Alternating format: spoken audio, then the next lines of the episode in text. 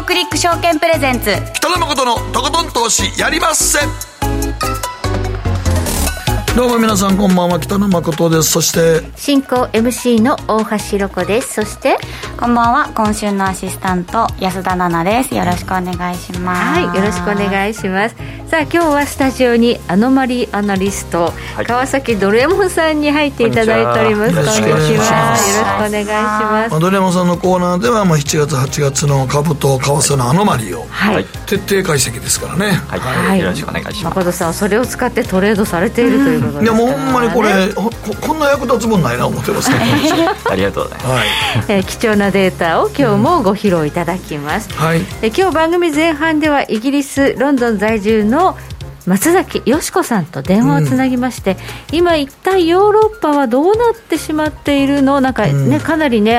ロシアのウクライナ侵攻の影響で、うん、でも日本の日じゃないと思いますからね。エネルギー問題ですからね、はい、問題が大変なことになっているということで、その物価、それからその経済、うん、で金融政策、そしてユーロ、うん、そしてイギリスもなんか政権がなんか危ないらしいんですよね、うん。ポンドは大丈夫か、このあたり、松崎さんにじっくりと、ちょっとなかなか我々日本にいると実感が湧かない、ですね、はい、ニュースいろいろありますのでね、うん、教えていただきたいと思います。そして今日の皆さんからの投稿テーマ、どうするどうしたあなたの通信障害対策ということなんですが、ドレモンさんは大丈夫でしたか？いや、もう本当 au だったんで見事にやられてしまいましたよ。 au でしたか。そうですね。なんか他にも他の通信業者ヤマトとかも結構ね、食らってたみたいで、僕ちょうどヤマトも大変やったみたいですけどね。ちょうど僕も荷物が今届いてないんですよ、実は。そうなんですか。はい、楽天さんで頼んだのが今ヤマトで止まっててですね、なんか問い合わせしてるけどちょっと荷物が見当たらないって言われてて、まあどうなってるのかなっていうのがまだ返答待ちなんですけど。まあ、おそらくそれも影響なのかなと。あの日だったのかな、障害の混乱で多分いろいろ止まってるものが滞留しちゃってるのかもしれないですね、はい。いや、もうだからいかにもう昔どうやってたんだと思いますけど、ね、いや本当そうなんですよ ねほんまスマホは通信障害を起こすだけでなんか全てのものが止まるというね。はい、下手するとね、トレードしてる方は平日だったりするとね、うん、トレードできないとかいう影響も出てくる可能性ありますのでね、うん、まあ、皆さんはどのように対処されたのか、そしてこれからどうしたらいいのかアイデアがあれば教えてください。番組の後半でご紹介をさせていただきます。ではこの後、誠とひろ子の週刊気になるニュースから早速スタートです。北野誠のとことん投資やりまっせ。この番組は良質な金融サービスをもっと使いやすく、もっとリーズナブルに GMO クリック証券の提供でお送りします。誠とひろこの週刊気になるニュース。さて、ここからは誠とひろこの週刊気になるニュース、今日1日のマーケットデータに加えまして、この1週間に起こった国内外の気になる政治経済ニューストピックなどをピックアップしてまいります、このコーナー、川崎ドレモンさんにもお付き合いいただきたいと思います、はい、よろしくお願いします。ではまず今日の日経平均からです。315円82銭安、26,107 円65銭で取引を終了しました。日経平均ちょっとね、冴えない展開ということで、なんかやばそうだなというのもあるんですが、実は今週はまあ大きな需給の売り要因というのがあるので、心理的にはちょっと弱い週かなというふうに言われています。そうですね、いつも10日なんですけどもね、はい。ETF の分配金の捻出売りというのが、毎年7月8日と10日が決算日というか締め日になるので、まあ、ここで、出てくるというのがもうイベント化してるんですね。でこれがまあ日銀がどんどん ETF を買い入れて、まあ、ものすごくたくさん持っているという影響で、まあ、この日に集中して出てくるというのが、去年で8000億円ぐらい、今年1兆円と言われてますね、はいはい、今年1兆円規模で、10日が今年はカレンダー的に日曜日なんでお休みだから8日、が一番売買の激しくなるだろうと、はい、ていうかまあ売りですね、うん、1兆円っていうとね大きいですね、うん、まあ多分今週がちょっとずつ売られてると思いますけどもね、うん、まあ、だからそれを知っている投資家は、まあ、そういう売り浴びせが来るのを嫌がってもうすでにちょっとポジション軽くしておこうみたいな売りも、ね、出てくる可能性があるということで、まあ、これが終わるとでも去年あたりは、ね、まあ、ちょっと上がったりとかいうのもあるので、今週だけなのかどうかということなんですね。さあその辺もアノマリーで後で見たらいいんじゃないですか。そうですね、だから例年本当にその7月8日と10日っていうのはね、その分配金の売りが出る日って言われてるけど、実際アノマリーどうだったのかとか、うん、はい、データありますありますね、はい、後半でご紹介できたらなと、はい、データがしっかりありますので、はい、本当にその日が弱いのかどうかも今日は確認していただきましょう皆さんに、うん、はい。そしてアメリカの株式市場です。ニューヨークダウは129ドル44セント安、3万飛び967ドル82セントで昨日の取引終了しました。今オープンニューヨークダウは44ドル、あ、今変わって25ドル高ということで、今日は少しねやや高く寄りついているんですが、アメリカどうなっていくでしょうか。もうすでに金利が急低下しておりまして、一時 3% を超えていたアメリカの長期債利回り、今 2.791% と大きく金利が下がっているんです。そうだからナスダック買われたんよね。そうなんですよ。だから株はこの金利低下を交換して意外と下げ止まるかもしれないという話があるんですが、うん、なんでこんなに金利が下がっているかというと、もうすでに市場は、景気後退というものを織り込んで、来年にはFRB は利下げするんじゃないかというのを早すぎるよ先取りしてるっていう、ほんまかいなと思うけど、ね、本当にそこま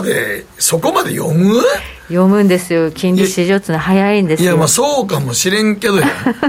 そうかもしれんけど半年先を思う言うけど、ちょっとだからもう来年のこと言ってるわけでしょ。そうですすごいな、早いです、ね、だから今から買っていくとかいう世界でもないと思うけどね。いや、意外と皆さん買いたいんですよ、なんか株って、うん、理由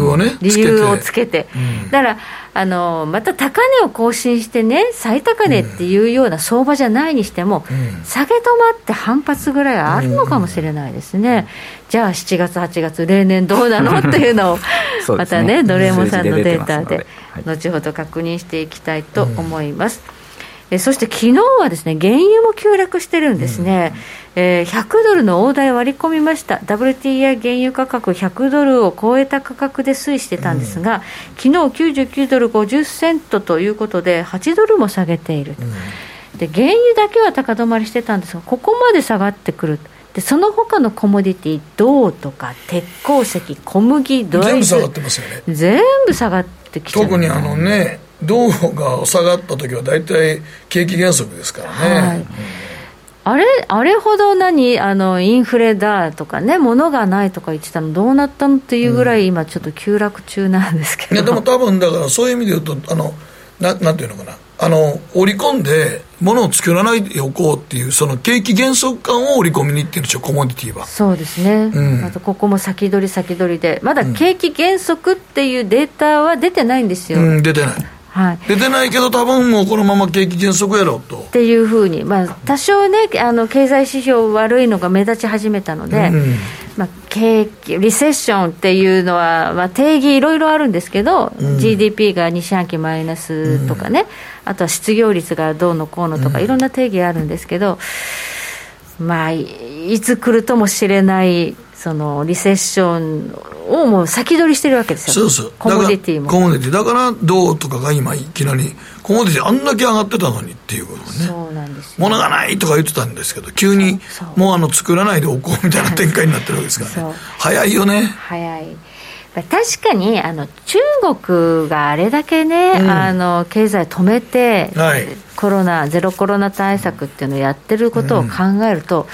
うん、いいわけないんですよね、うん、世界の景気が。だからそれでいうと、まあ、中国があんだけ動いてないってことは世界の景気それは当然落ちますよね。そうですよ、中国がだって生産活動止めてるわけですから、止めてるわけですから、それはどうとか全部ね、うん、そう、そのはずなんですけど、今までなぜ高かったんだろうというね、そういう側面もあるんですが、うん、まあ、あらゆるものが崩れてきた中で、うん、為替市場では、まあ、ちょっとこの換金売りというものが出たみたいで、ドル高の基調に、うん、まあ、昨日あたりね、うん、なりました。これ例年でもどうなのっていうのもまたデータがあるそうですので、うんまたね、後ほど、はい、ドルエモンさんのデータで確認していきたいと思います、はい、うん、ではここからは奈々ちゃんが気になったニュースピックアップです。はい、無料 Wi-Fi が相次ぎ終了というニュースなんですけれども、こうフリー Wi-Fi といって2010年代ぐらいに集客効果や外国人観光客への対応などを目的に広がっていったんですが、先月の6月30日に東京メトロが提供していたメトロフリー Wi-Fi というのが終わってしまって、22年の3月にはセブン&アイ・ホールディングスが店舗でセブンイレブンとかイトーヨーカドーとかデニーズとかで使えたセブンスポットというサービスを終了していて、で飛ばすも21年の11月にバスの中で使えた都営バスフリー Wi-Fi というのを相次いで終了してて、まあ、これが実際はオリンピックのためにこう対策していたっていう理由もあり、まあ、コロナもあって外国人観光客も入ってこないしっていうので、まあ、契約を見送るっていう形だったみたいなんですけど、はい、でもこの東京メトロフリー Wi-Fi は電車の中で使えるサービスが終了しただけで、はい、駅ではなんかまだつながるみたいな、駅には通ってる、なるほど、電車の中がダメなんだけど、そうみたいです、うん、なるほど、そうですね、はい、まあ、駅っていうのは結構電車乗れなくて、あーとかいうことありますからね、うんうん、そういう時のためには残してくれてるのかな、はい、この間もまさに、はい、au ユーザーだったので、はい、それで助けられ、この東京メトロフリー Wi-Fi に助けられました、私は乗ってたらもうねつながらないんだけど、うんね、駅だったらまだ Wi-Fi があるということですね、うん、はい、なんか有料のものとかだったら通ってるみたいなんですけれども、はい、しかしあれですね、オリンピック終わってもううん、外国人もこのままね来てくれる予定だったらね、これずっと Wi-Fi も残してたんだと思うんですけど、うん、なかなか戻らないですからね、うん、設備という意味ではこれ契約コストかかるから企業もやめてっちゃうんですかね、うん、でもどうなんですか、インフラとしては あってくれた方がいいですか。いやもうインフラは当然あった方がいいよね、うん、ね、当然、まあ、でも JR 東海 のフリー Wi-Fi もね、よう途切れて確かになんか見てたらぐるぐる回るから、はい、あんま使えないんだよね、使えないね、そうですね、250キロで動いてるやつはなかなか使えない、うんうん、そうですね、うん、どう でも基本的にはね、うん、いろんな国のとこはフリー Wi-Fi 使えるようにしてるから、はい、日本ってちょっとなんてコストかかるんやろうけど、やっぱりこれから外国人呼ぶときフリー Wi-Fi ってやっぱり絶対必要やからね、うん、だからまたその本当にインバウンドが本格的に再開して、うん、日本にどんどん外国人が来て、うん、ね、スマホ使うようになったらまた再開するんでしょうね、うん、多分ね、うん、今当面なんかいつそれがやってくるか分かんないねっていう雰囲気なので、またね、やめちゃってるだけかもしれない、そうちょっと第7波が来てるみたいなこと言ってるし、ね、増えてきてますね、まあ、日本の場合は特に今みんな打ったワクチン切れかけてるんだと思うけどね、だってインフルエンザワクチンも4ヶ月ぐらいやから、だいたい12月11月の終わりから打って、うん、ワクチンが切れかけているタイミングなのと、なんか BA.5 っていう新しいちょっと変異したんでしょ、変異種なんですよね、うん、株なんですよね、うん、だからこの暑い時期にまた流行るんですよね、不思議ですよ、ね、去年は暑い時期、そう、本来なら暑い時期って流行らんかったのよね、そう、インフルエンザだと寒い時期だけですもんね、そうやね、どういうことなんやと思うけどな、ほんまにね、はい、はい、ということでこのフリー Wi-Fi 相次ぎ終了というニュースピックアップでした、はい。ではこの後コマーシャルを挟んでマーケットフロントライン、この後はよしこさんに電話をつないでお話を伺ってまいります。北野誠のとことん投資やりまっせ。なーちゃん、今日も元気爆発です。いらっしゃい、ご注文どうぞ。大盛りラーメンにトッピングでチャーシュー、コーン、メンマ、海苔、それに味玉、白髪ネギで、バターとワカメも全部のせい一丁。シンプルにわかりやすく、株式 FX は GMO クリック証券。占いましたぞ、あなたの未来。どんな？あなたは努力次第で大きな成功を収めます。ただし野菜中心の食事と早寝早起き、適度な運動をして健康に注意して。なんだよ、母ちゃんのセリフと一緒じゃん。未来は自分で切り開く。株式 FX は GMO クリック証券。すると川上から、どんぶらこどんぶらこ。どんぶらこって何？桃が流れてくる音だよ。じゃあかぼちゃは？天ぷら粉、天ぷら粉かな。鳥は？唐揚げ粉、唐揚げ粉。パパおやすみ。置いてかないで。頑張るあなたを応援します。 GMO クリック証券。大橋ひろ子、投資一筋うん十年。北野誠のとことん投資やりまっせ、あれごー。さて、ここからはマーケットフロントラインです。今日はイギリス・ロンドン在住、ロンドン FX こと松崎よしこさんと電話でつないでお話を伺っていきたいと思います。よしこさん。はい、どうもこんばんは。よろしくお願い。よろしくお願いいたします。私しております。はい。今日はヨーロッパ、そしてイギリスの、景気、それからインフレの状況、そして通貨の状況、お話伺っていきたいと思います。どうぞよろしくお願いいたします。よろしくお願いします。はい、まずはちょっとユーロの下落がね、昨今ちょっと目立つというか、はい、パリティっていうふうにね、よく1対1でユーロとドルの、ね、価値が1と並ぶというのをパリティと呼びますが、そこを目指すなんて話がちょっと濃厚になってきましたね。これブログでも書いてあるんですけれども、ヨーロッパの場合はガスが完全に今6割減で供給されてるんですけれども、はい、ノルドストリーム1のパイプの修復工事とかっていう理由で、それですけでも今度は7月の11から21日は年に1回毎年行われるガスパイプ、ノルドストリーム1のガスパイプのメンテナンス工事、はい、今申しましたように毎年行われて、で大体この時期にやられて、はい、でメンテナンスが終わった後、1週間以内ぐらいにガスがもう一度戻ってくるということで 100% その時期はガスが止まるんですね。はい、昨日ヨーロッパやっぱり株も為替も全部落ちた最大の理由としては、はい、プーチンさんがこのメンテナンスを政治的な利用にして、はい、もしかしたらその 100% ガスを通さないのを、極端な話永遠に続けるんではないかっていう憶測記事が出て、私も読んだんですけれども、はい、でこれになってしまいますと本当にこの寒い国に住んでいる私もよくわかるんですけど、まず生活していけなくなってしまうので、はい、これではユーロを買っている場合ではないということで、株も含めて全部売られたというふうに認識しています。そういう事情があったんですね、昨日のその売りというのがね。そうですね、昨日はとにかく全部下がったので、はいはい、でもちろん国債が買われてリスクオフになったんですけれども、ちょっと極端だなと思っていたらこのメンテナンスのニュースが出てきて、はいはい、すでにもう6割減でかなりアップして、ドイツとかは危機なんていうんですか、はい、準備の第2段階までも入って、はい、いわゆるそのガス代がものすごく上がって、ガス会社は先物で予約していかなきゃいけないのでものすごくコストを払ってるんですね。はい、この部分は政府とガス会社で談判しているのかよくわからないんですけれども、一切消費者である国民には負担がいかない。イギリスは来てるんですけれども、ヨーロッパは負担がいかないような法律らしいんです。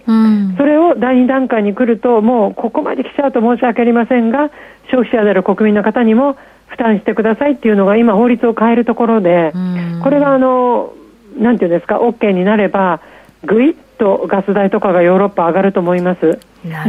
今これ日本では全然報道されてないし、はい、ヨーロッパでも知ってる人はあまりいないんですけれども、干ばつがとうとうイタリア、スペイン、ポルトガルに来てしまって。干ばつですか？はいはい、そうです。東アフリカがもう4年間雨降ってないんですね。はい、それでずっと干ばつがひどいって言ってたんですけど、それがどういうわけかスペイン、ポルトガル、イタリアで、特にイタリアは本日から非常宣言、はい、非常事態宣言というんでしたっけ、はいはい、全土でなくてイタリアのその被害の大きい5箇所5地域、5県という感じで、はい、なってしまって、これは夏の間だけでなくて年間を通してずっと非常事態宣言をするということで、とりあえず飲み水の確保で今のところはものすごいある意味配給制のような感じで、その一時的に断水するのか、そもそもお水の供給量を減らしているのか分かんないんですけれども、本日から少しずつお水の量が減っていって、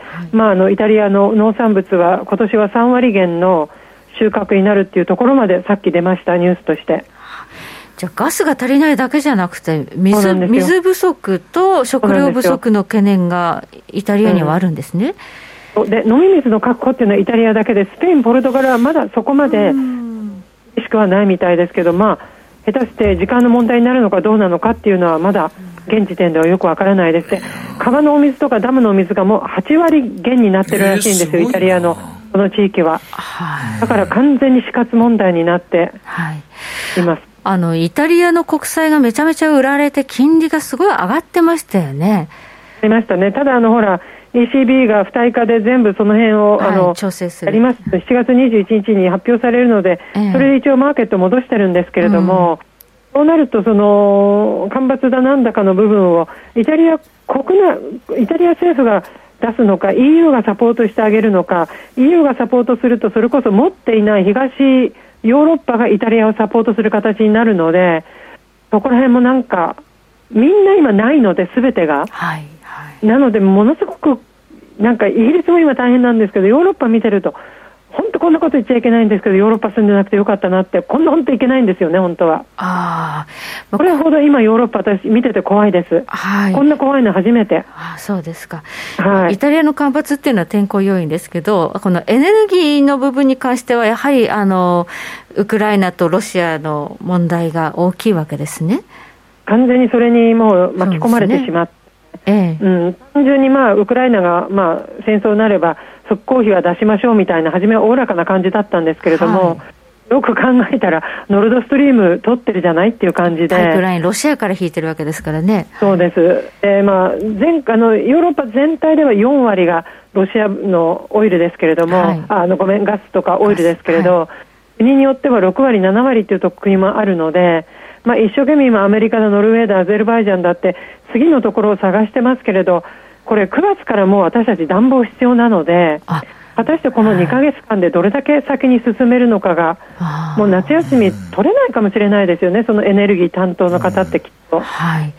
ヨーロッパっていうのはその脱炭素、ね、グリーンディール の, その、ね、旗揚げというか、パイオニア的存在でありますけれども、そうも言ってられないわけですね、もう石炭に戻り始めてます。はい、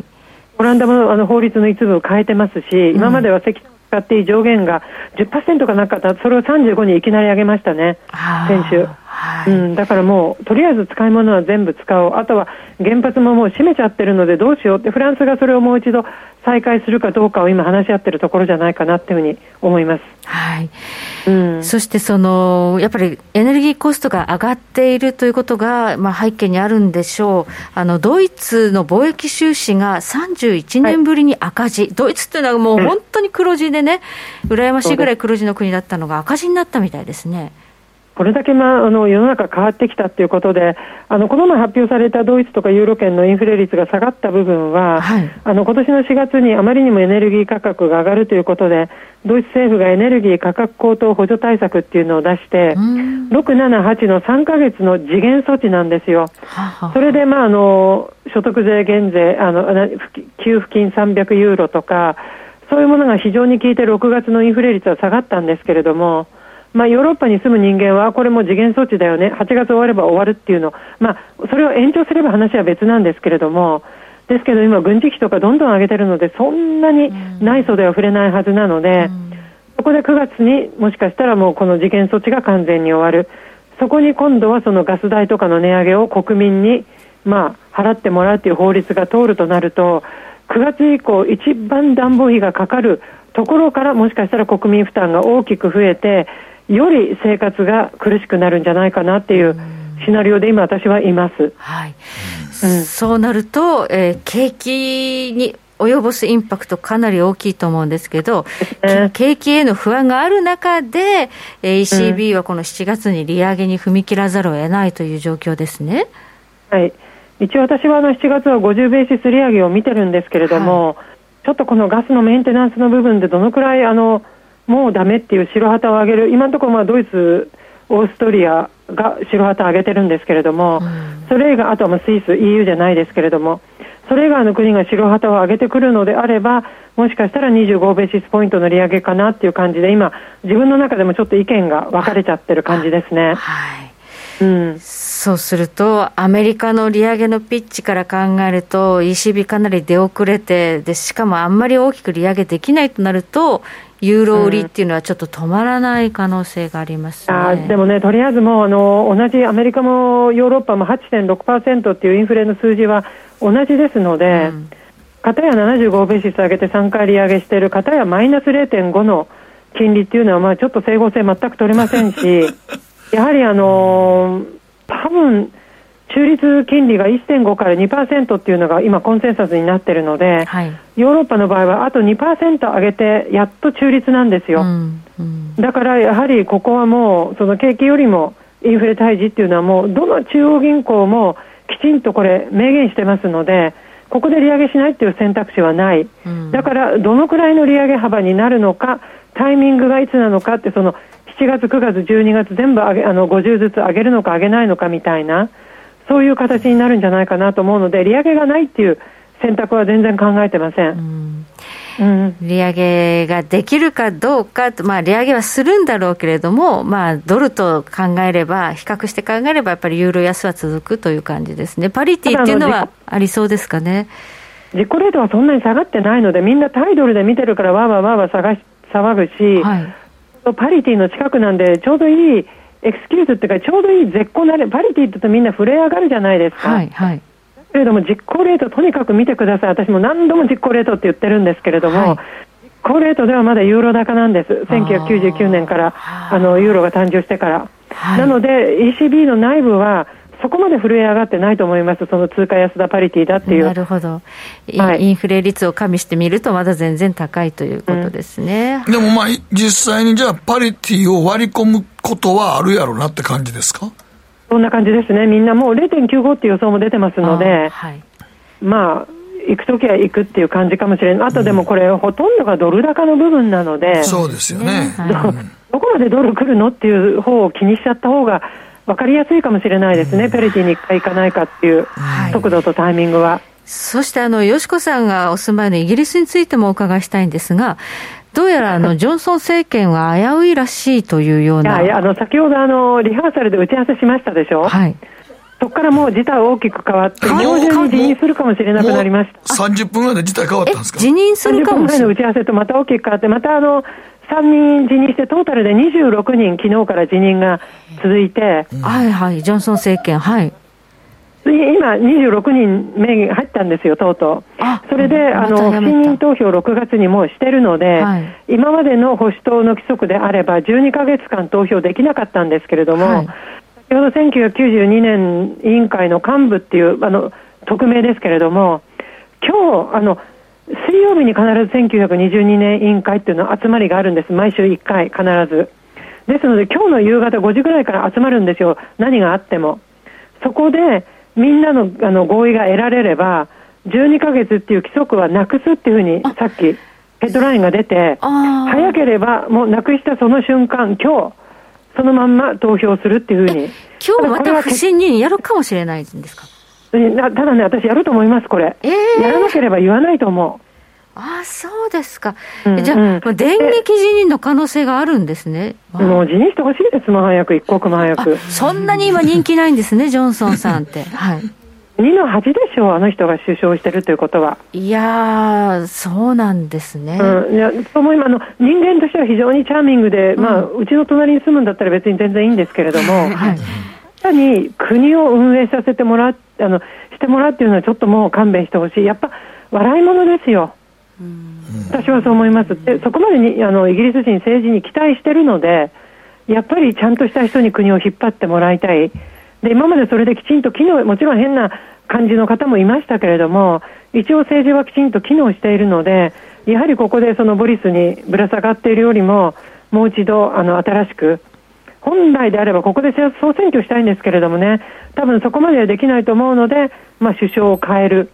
またはその辞任してこの後どうするかを話し合うっていう形になるんじゃないかなと思うので、もし今週しなければ、来週とか、はい、7月の21日に議会が閉まるので、そこまでに結論は出ると思います。はい。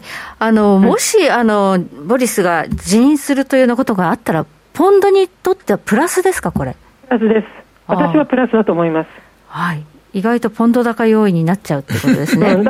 それでじゃあ、500ポイントウィント深さは飛ばないと思いますけれども、は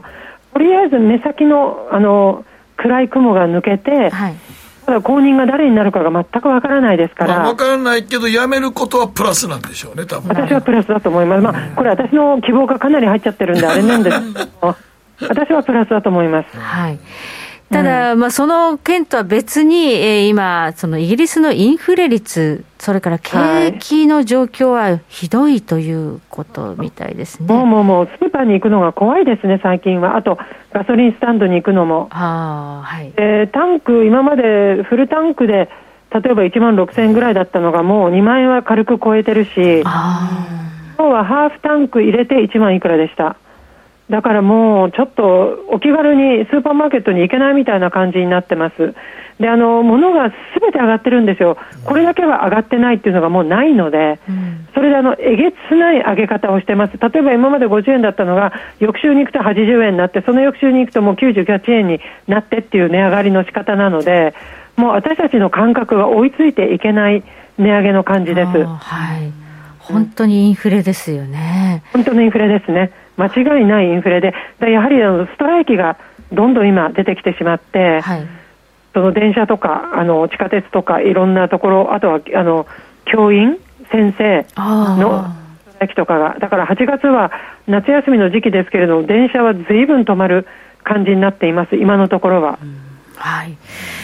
だからちょっとみんながもう八方下がりになっているので、暴動とかが起きなければいいなっていうのだけがちょっと私は心配してます、なるほど。ちょっと政権のリスクもありますし、あとはもう経済の、あとインフレの問題というのもあります。ポンド安っていうのはまだ続きそうですかね。続くと思います。そのボリスがやめて一周目に行っても、それで全てが解決するわけじゃないので、はい、あとはそのポンド安ユーロ安っていうよりもやっぱりそこでまた出ますけどドル高。ただユーロポンドを見ると、はい、やっぱりユーロ安ポンド高なのでユーロがより悪いっていうことはそこからもわかりますね。その比較して不安材料が多い、もしかしたら悪い材料はイギリスの方が山積みなんですよ。ただやっぱりガスが通らなくなるっていうのはこれ何度も言うけど生きていけないんで私たち、はい、その分はイギリスはお金さえ出せばまだ配給制とかにならない感じなので、ここはやっぱりイギリスで良かったなと、こんなことを本当に言っちゃいけないんですけれどもと思いますと感じています、はい。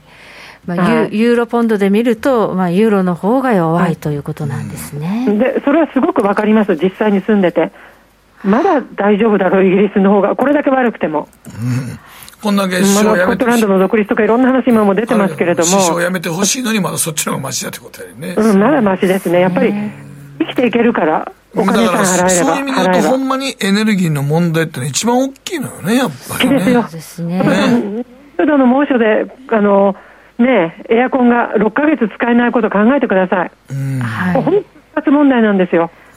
もう本当吐く息が白くなってる家の中で、これが続いてしまうと、はい、それだけロシアの存在というのはやっぱりヨーロッパにとって大きいと、ちょっと近くなりすぎていたなということですかね、そうですね。でやっぱりもうパイプが通ってるからお願いしますって分かるんですよね、その気持ちはものすごく、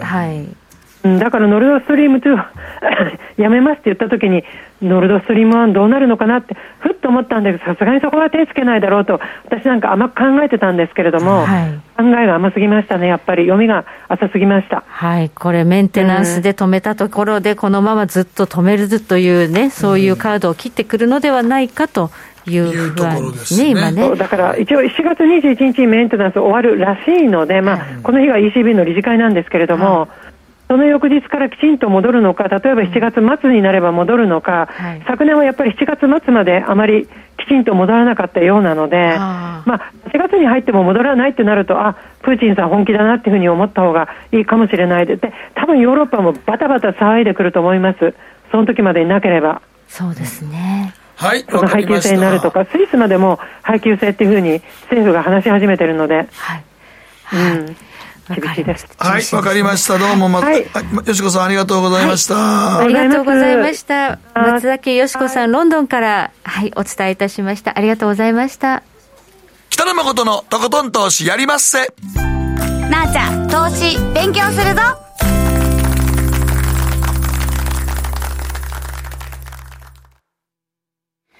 GMO クリック証券はおかげさまでファイナンスマグネート社の調査において2020年に続いて2021年も FX 取引高世界第1位を獲得、多くのお客様にご利用いただいております。 GMO クリック証券は安い取引コストが魅力であることはもちろん、パソコンからスマートフォンまで使いやすい取引ツールも人気、またサポート体制も充実しています。FX 取引なら取引高世界ナンバーワンの GMO クリック証券、選ばれ続けているその理由をぜひ実感してください。 GMO クリック証券株式会社は関東財務局長金商第77号の金融商品取引業者です。当社取扱いの金融商品のお取引にあたっては、価格変動等の理由により投資元本を超える損失が発生することがあります。お取引をする際は、当社のホームページや契約締結前交付書面にて、手数料などの諸経費及びリスクについて十分ご確認ください。北野誠のとことん投資やりまっせ。大橋ひろ子、投資家なんです。理事やってんねんて。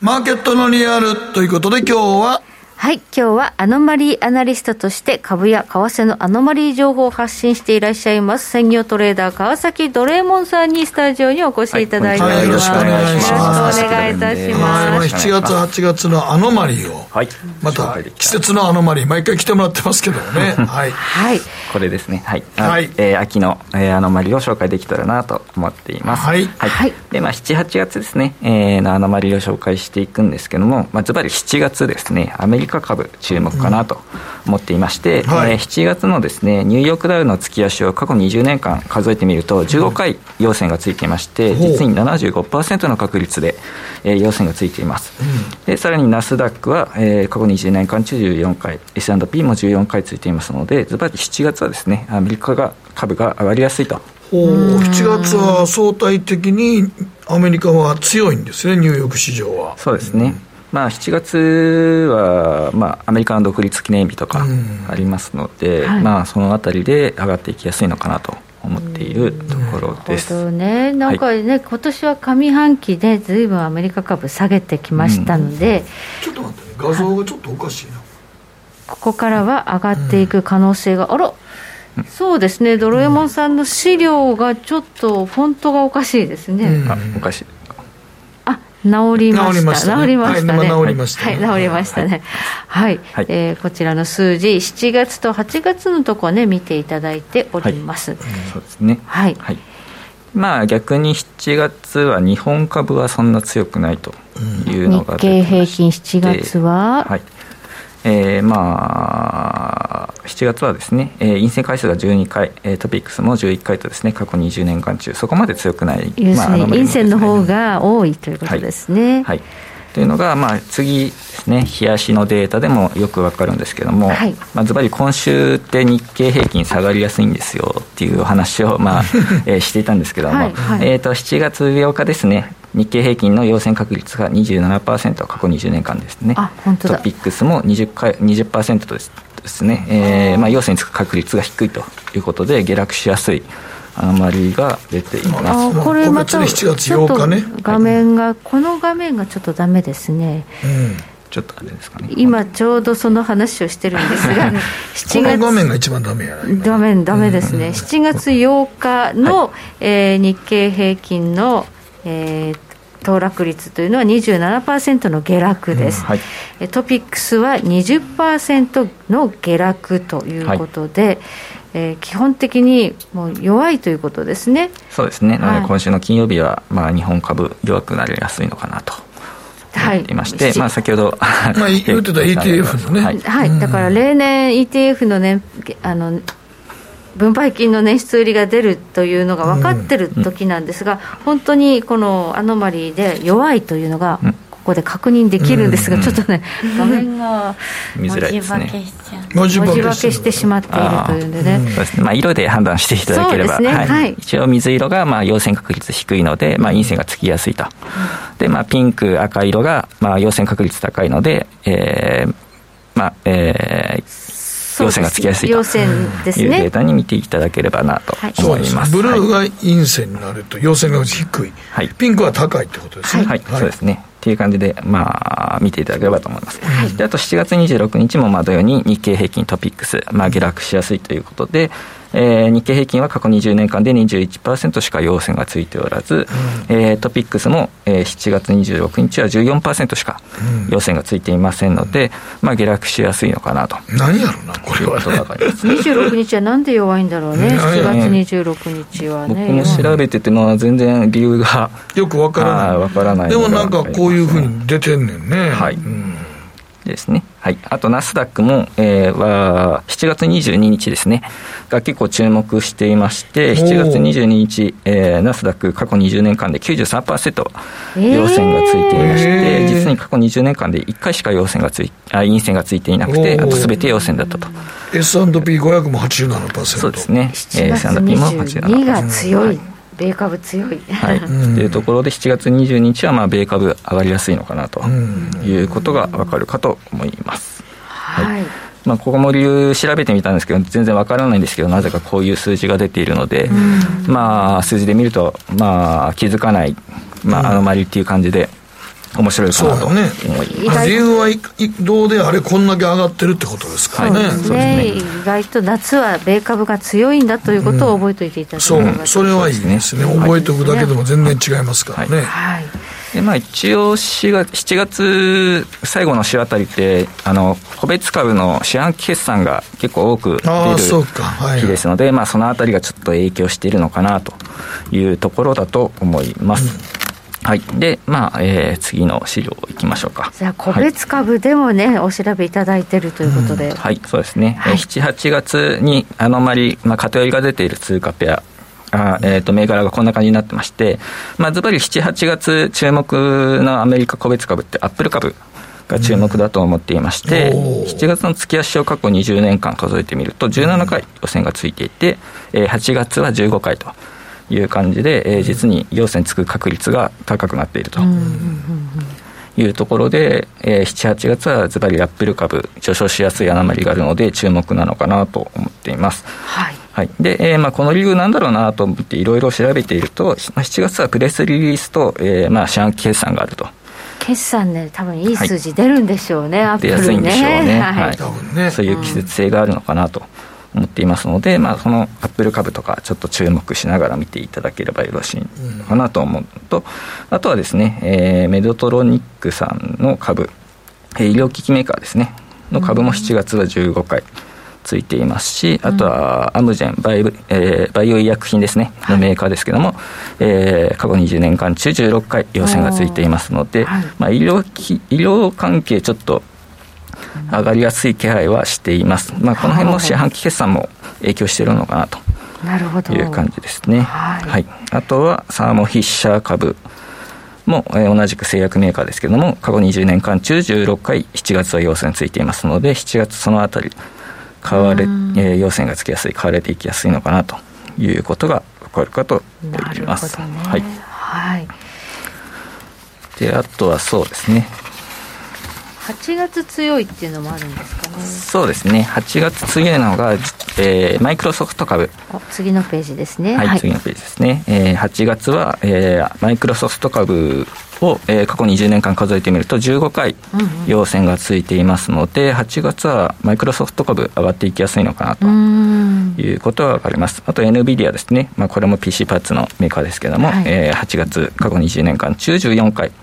ついていますので、そのあたり注目していいのかなと思っています。アメックスなんかも強いんですね。そうですね、はい、8月15回陽線がついていますので注目かなと思います、うんうん、で、まあ、逆に注意していってほしいかなというのが、まあ、陰線回数が多い銘柄なんですけども、はいはい、AT&T は8月はですね過去20年間中14回陰線がついていますので、まあ、8月下落しやすいのかなと。あとはロイヤルダッチも、はい、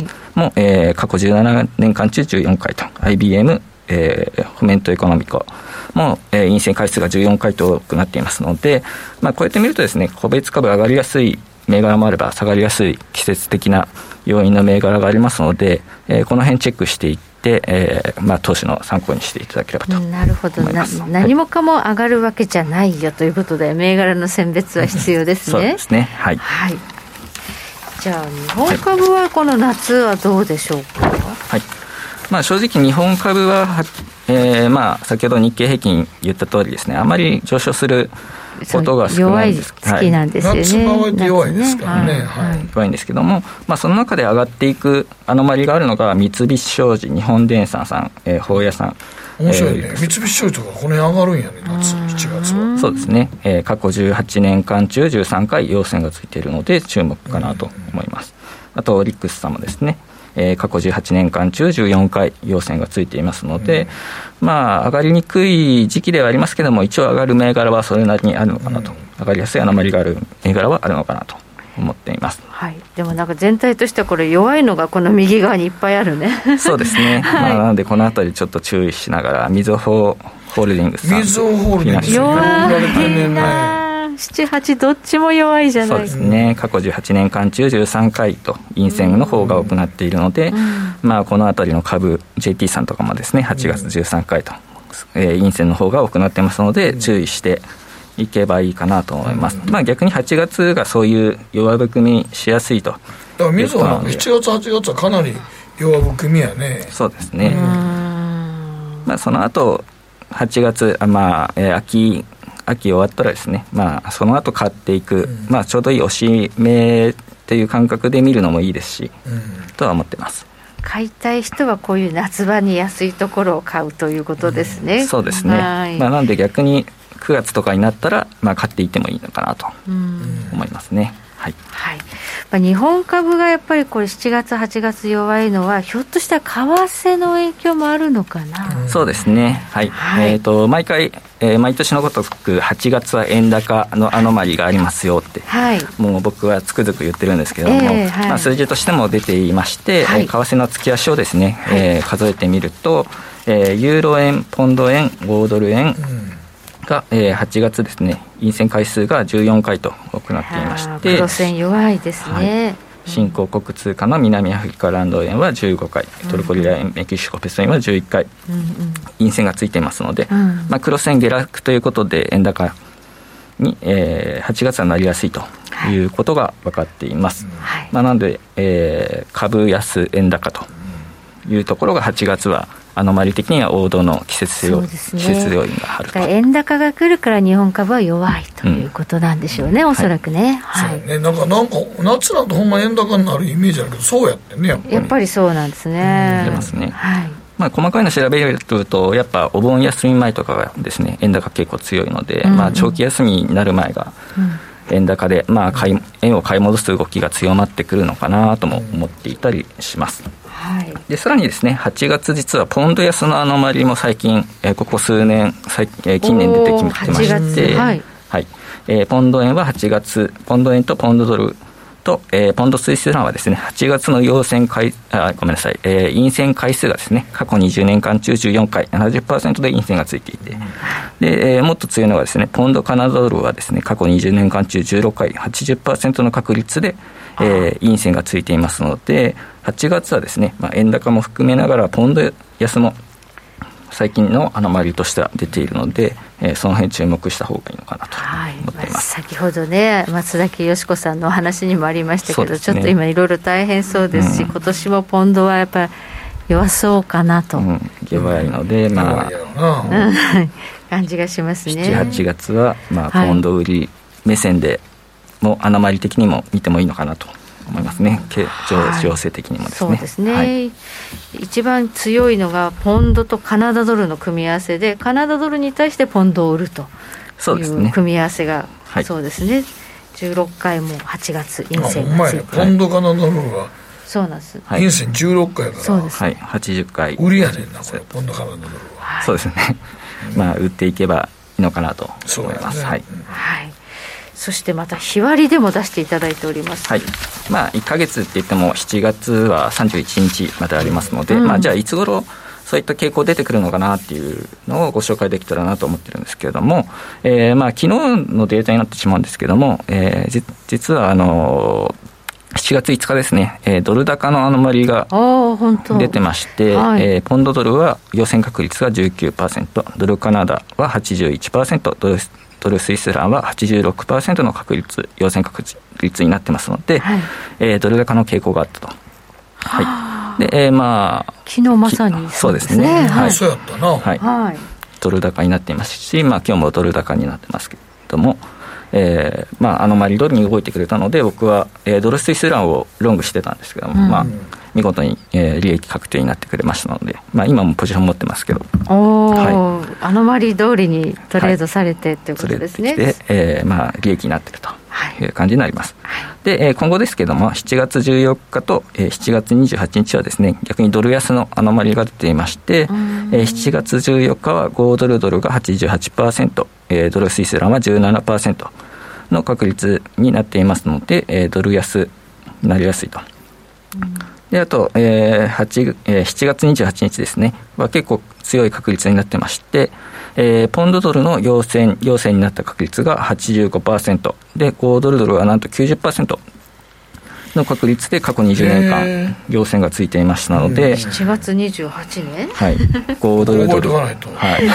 こういう時に前の日からやらないとあかんね。そうですね、はい、ここで豪ドルドルをロングするのはアノマリ的には、ね、7月27日この番組終わったぐらいにもロングしてくれ、ね、そうですね、いいと思います。そう、ね、いつも俺それやらしてもうてんだけどねこれの陽線確率の前の日からもう2日ぐらい前から仕込みに入るいいですね。いいです、はい、しっかりしてますね、はい、いやこれだって机と貼ってあるから貼ってあるありがとうございます、はい、いえいえ、はい、で、まあ、単日でちなみにですけれども、うん、ドルスイスフラン7月21日ですね、うん、なんと 4% しか陽線がついていないので、まあ、過去20年間 ですごいな、はい、陽線が1回しかついておらず、うん、あとは全て陰線だったということで、うん、7月21日ドルスイスフランが下落しやすいアノマリがあるという感じで見ていけば、まあ、トレードの参考に、まあ、僕してテクニカルとか見ながらですね、総合判断するんですけども、まあ、結構アノマリ通り動くことが多いので、はい、特にこういう 4% の極端なところは大体そういうなるよね。何かあるんですよね、多分フローが、ね、はい、なんかあるんやろね、あるんだと思います。実需でなんかせなあかんことがあったりするんだよね。そうだと思いますね、うん、はい。そして最後は豪ドルを軸にして、はい、対円とか対ドルですね、はい、で、豪ドルの日足のデータを見てみるとですね、つまり7月14日に豪ドル高、あと18日もですね豪ドル高の傾向がありまして、ラッシュだ、はい、7月14日に関しましては豪ドル円が 81%、 豪ドルドルは 88%、うん、豪ドルスイスランも 81%で、豪ドルが決済通貨になっているユーロ豪ドルは 19% と低くなっていますので、7月14日は豪ドル高の傾向があると。で、同様にですね18日も、豪ドル円の予選確率 86% となっていますので、はい、豪ドル高になりやすいんだということが分かるかと思います。豪ドルドルは7月の来週ぐらいから買わなあかんね。そうですね、そういうことになりますね、うん、はい。ということで今回もまた貴重なデータを頂戴いたしました、はい、はい、参考にしていただければ、皆さんもトレードの参考にしていただければと思います、はい、ここまで川崎ドル右衛門さんでした。どうもありがとうございました。北野誠のとことん投資やりまっせ。なーちゃん、今日も元気爆発です。エミさん、どうしたの？僕最近考えてしまうんです。毎晩月を見上げるたびに僕の将来はどうなってしまうんだろうって同時に思うんです。この虚しい気持ちに寄り添ってくれる女性がいたら。好きですってよくない？シンプルにわかりやすく GMO クリック証券。君は周りが見えてない。また怒られちゃったよ。あ、部長の前歯にノリ？大学生のノリはもう通用したいぞ。はい、ノリをどうにかしないとまずいですよね。部長、歯にノリついてますよ。もっと楽しく、もっと自由に GMO クリック証券。ねえ先生、好きって10回言って。それ10回クイズでしょ。いいから。じゃあ、好き好き好き好き好き好き好き好き好き好き。僕も先生好き。え、もう。思わず笑みがこぼれる。株式 FX は GMO クリック証券。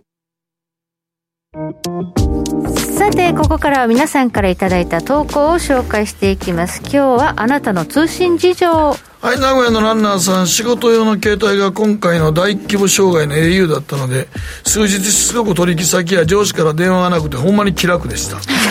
個人的にはデジタルデトックスができて良い週末過ごして感謝しています。よかったってこと良い人もいるんですね。よかったね。はい、はいはい、マイナス思考さんです。私の通信対策はありふれたもので3キャリア契約しています。近年はスマホもデュアル SIM で変え、SIM の契約も1日だけ使いたい放題のデータ通信が臨時契約ができたりと、10年前よりもマルチキャリアで便利な環境が安価に実現できます。キャリアにより地下のお店で強いなど特徴もあるので、マルチキャリアはおすすめですとのことです。使いこなしてますね。うん、はい、3キャリアすごいですね。3キャリア持ってたら安心ですよね。無敵ですよねはい、玉ねぎ小屋さんです。なあちゃんが言っていた地図アプリが使えない場合の対策は、持ち運びできるサイズの地図と時刻表を携帯しておくことです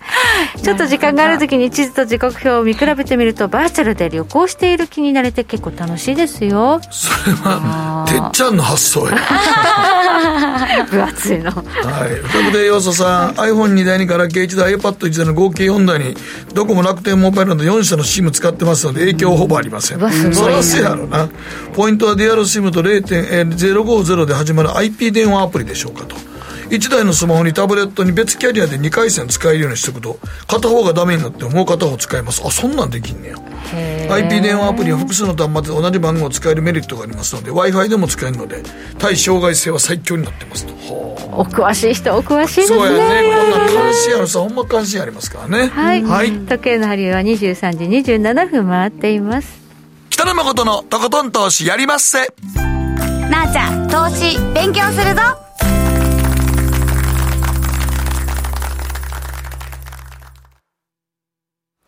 この番組は良質な金融サービスをもっと使いやすく、もっとリーズナブルに GMO クリック証券の提供でお送りしました。さて、なあちゃん、はい、アダムバイ GMO で NFT の無料配布キャンペーンまだやってますよね。はい、やっております。無料でなあちゃんのそうなんです。登録するだけで、はい、レア度が違う、はい、ブロマイトが、はい、手に入るので、手に入る、無料で手に入るチャンスですのでね、はい、皆さんアダムバイ GMO で NFT ゲットしてください、はい、よろしくお願いします、はい。さて、先ほど6月の ISM 非製造業景気指数予想54のとこ、結果 55.3、 強い数字出まして、アメリカの長期金利 2.857% までピョンと跳ね上がってドル高になっています、うん。それでまあちょっと株は行ったり来たりですね、プラス圏とマイナス圏行ったり来たりしているという状況ですね。まだまだちょっと激しく動きそうですが、アノマリー的に言うと米株は7、8月結構強いと。そうですね、強くなるので、その前までに日経を7月8日に向けて売っとくことや、うん、そうですね今最強のアノマリーはそこや、うん、そうですね、はい、日本株は弱いということですね、はい。ドルエモンさんに伺いました。今日はありがとうございました。どうもありがとうございました。また来週。